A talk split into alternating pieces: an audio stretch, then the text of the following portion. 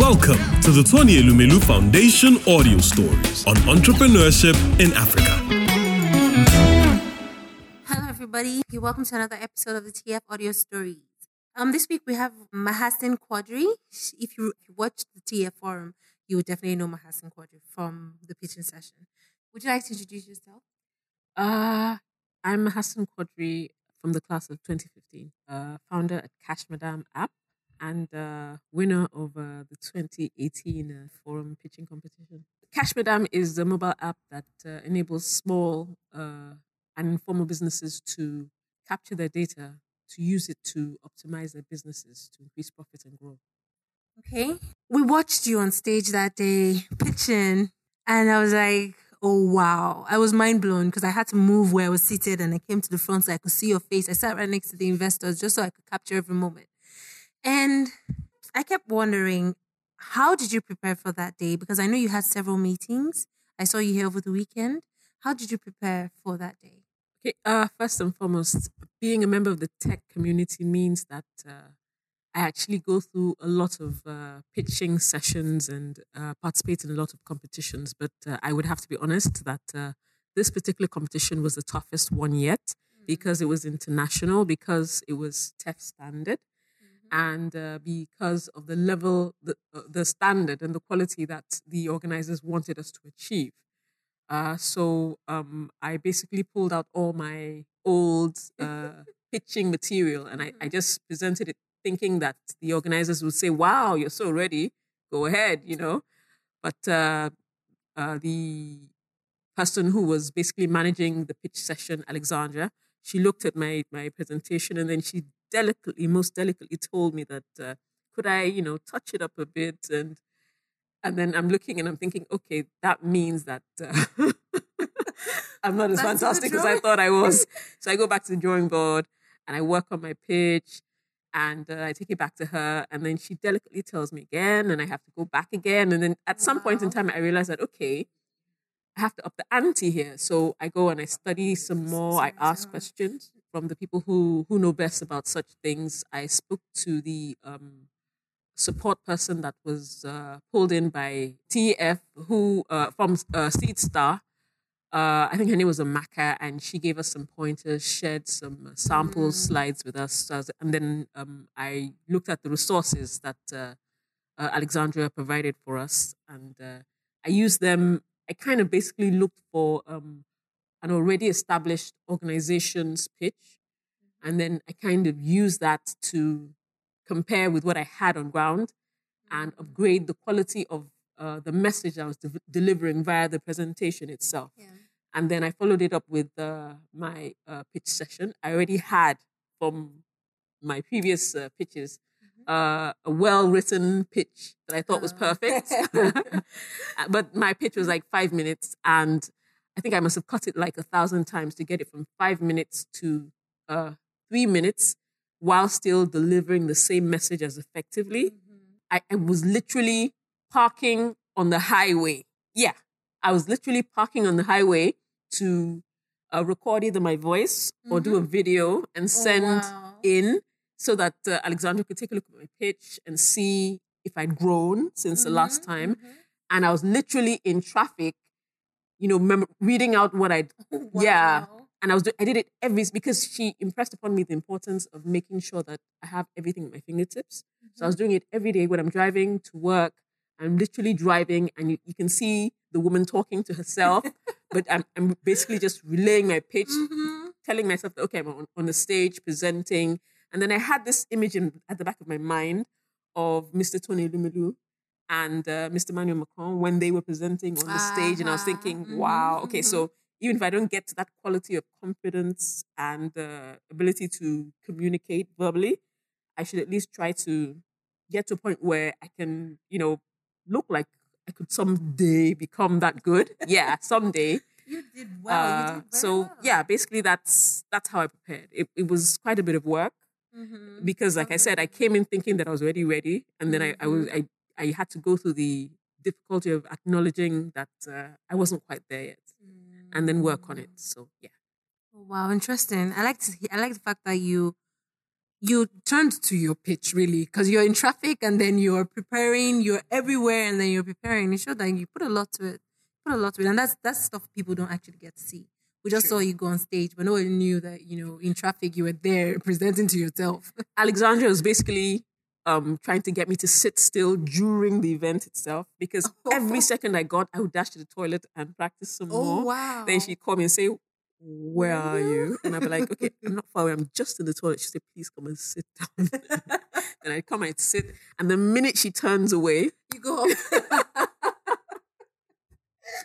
Interesting. So I remember, if there's one thing I remember, is you coming on stage and breaking out into an epic dance. And I was like, what? that dance was was top notch. So really, how exactly did you feel? I saw that dance, but I want to know how did you feel when you heard Parminder Vir announce you as the winner of the pitching session? Okay, so first and foremost, in terms of uh, the technology that I was presenting, I, I believe so much in my technology, but when I saw the people that I was competing with, I was, you know, I was drawn, taken aback, and I was like, hmm, do I really need to be doing this? because I, I mean, people coming with bags that can charge your phone and stuff, and ah. so I was kind of intimidated by that. So I had already told myself, okay, just do the best you can put up put forward a good face you know make the organizers proud of you as an entrepreneur and uh, go home happy so i did not expect i would even come like second or third or anything. I didn't think i would come anywhere near it. Mm. My goal was just to do the best that i could. So when Parminder Vir called my name i could not believe it. I just couldn't believe it. I could not believe it. I'm not a dancer on a regular day, but somewhere along the line of understanding that it was my name they called and realizing that wait, that means that I won. my body parts took over. it's good to see it because like it's like a reward for your hard work, for you talking to yourself in traffic, for you sneaking out into the bathroom to rehearse. It's a rehe- it's a it's a reward for your hard work, right? Yeah. Um. So, how has that helped your business? Um, well, exposure wise has been tremendous. I'll be very honest with you. When the announcement came for the pitch competition and we were told that there was no financial reward, but you'd get a lot of exposure and other additional uh, benefits, I appreciated what was meant by that. And uh, as an entrepreneur, I know what the value of uh, publicity can be, uh, but I didn't expect it to be this much. I didn't expect to get this much publicity, to be doing interviews with BBC and being called by CNN and all Oh, that stuff. I didn't expect any of that. I've uh, gotten a lot of publicity. Even my social media has blown and everything, and and it's been consistent. I've had ex- experiences where I've done radio interviews, Mhm. and for the duration of the interview, my social media blew, Oh wow! and then immediately the interview ended. It it fell flat. Yeah, but this has been consistent, probably because of the quality of the exposure. It wasn't just me sitting down and talking about stuff. It was people seeing me in the process and seeing the vigor that I went, the, the rigor that I went through.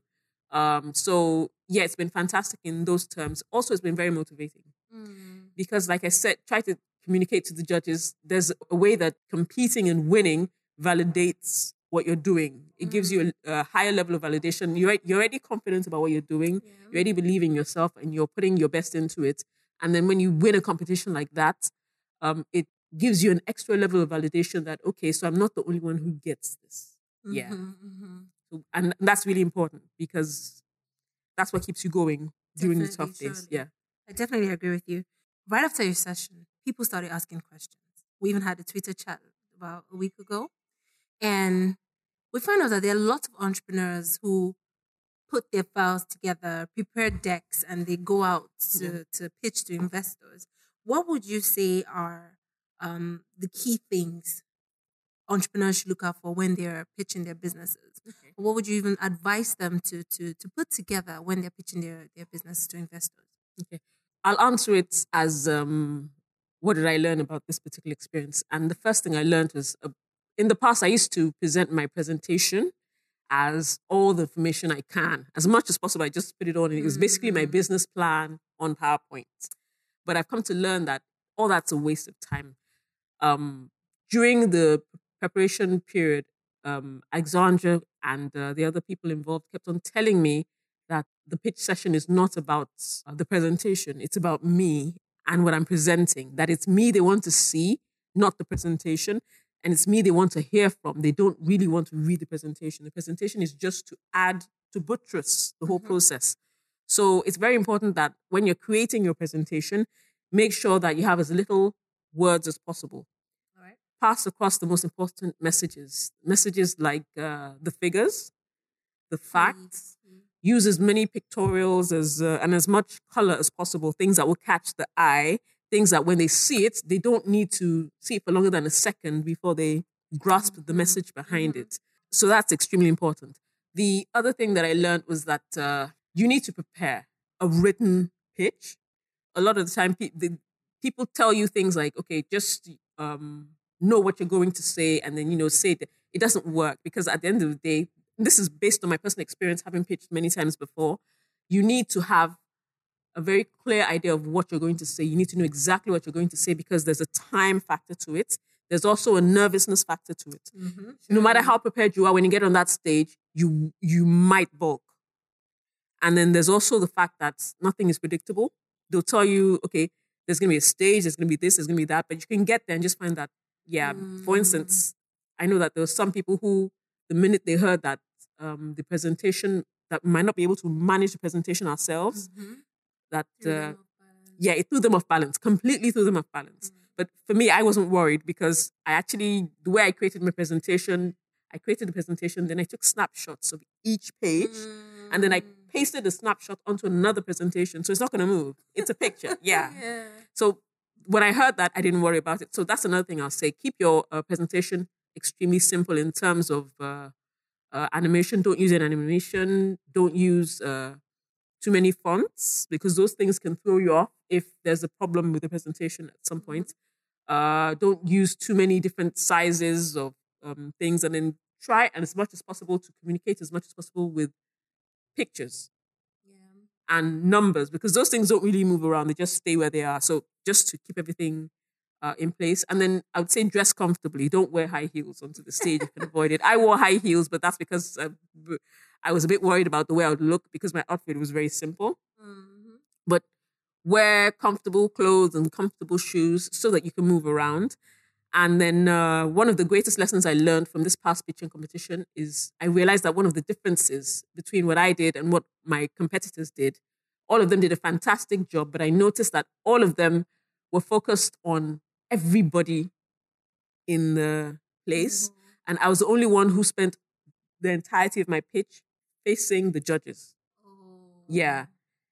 I, I did it to a large extent because I was extremely nervous uh, and because I was wearing high heels, and I very rarely do that now. And in my my at the back of my head, I had it in my mind that if you move too much, you might fall. so just stay where you are and do a side to side thing. So I was doing that, and I just thought, okay, just focus on the judges. So I focused on the judges. I tried to look into each and every one of their eyes to create that connection, mm-hmm. and then I just passed my message across like that, and then another thing I learned is that there's certain things that they want to hear. During your present um, preparation sessions, you hear those things. And they communicated those things to us, and I took them to heart. And my goal was very simple. If I don't make the time, I will just make sure that no matter what, I communicate those things. One, communicating um, the what the product is. They want to know about the statistics uh, the size of the market, your revenue, your business model. They want to know about your team. They want to know what you're going to do with the money or how much or whatever it is you need, what your ask is. They want to know that and they want to know what you're going to do with it. They want to know what your plans for the future are. So, your projections and your plans for the future. Uh, and they also want to know about the product. So, if you're able to deliver on all those things, then it's very likely that someone within the panel, the judges will have a checklist mm. and they will, you know, yeah, take yeah, as take as many as possible. And if you're able to cover that checklist, that imaginary checklist, you're likely to do okay. Perfect.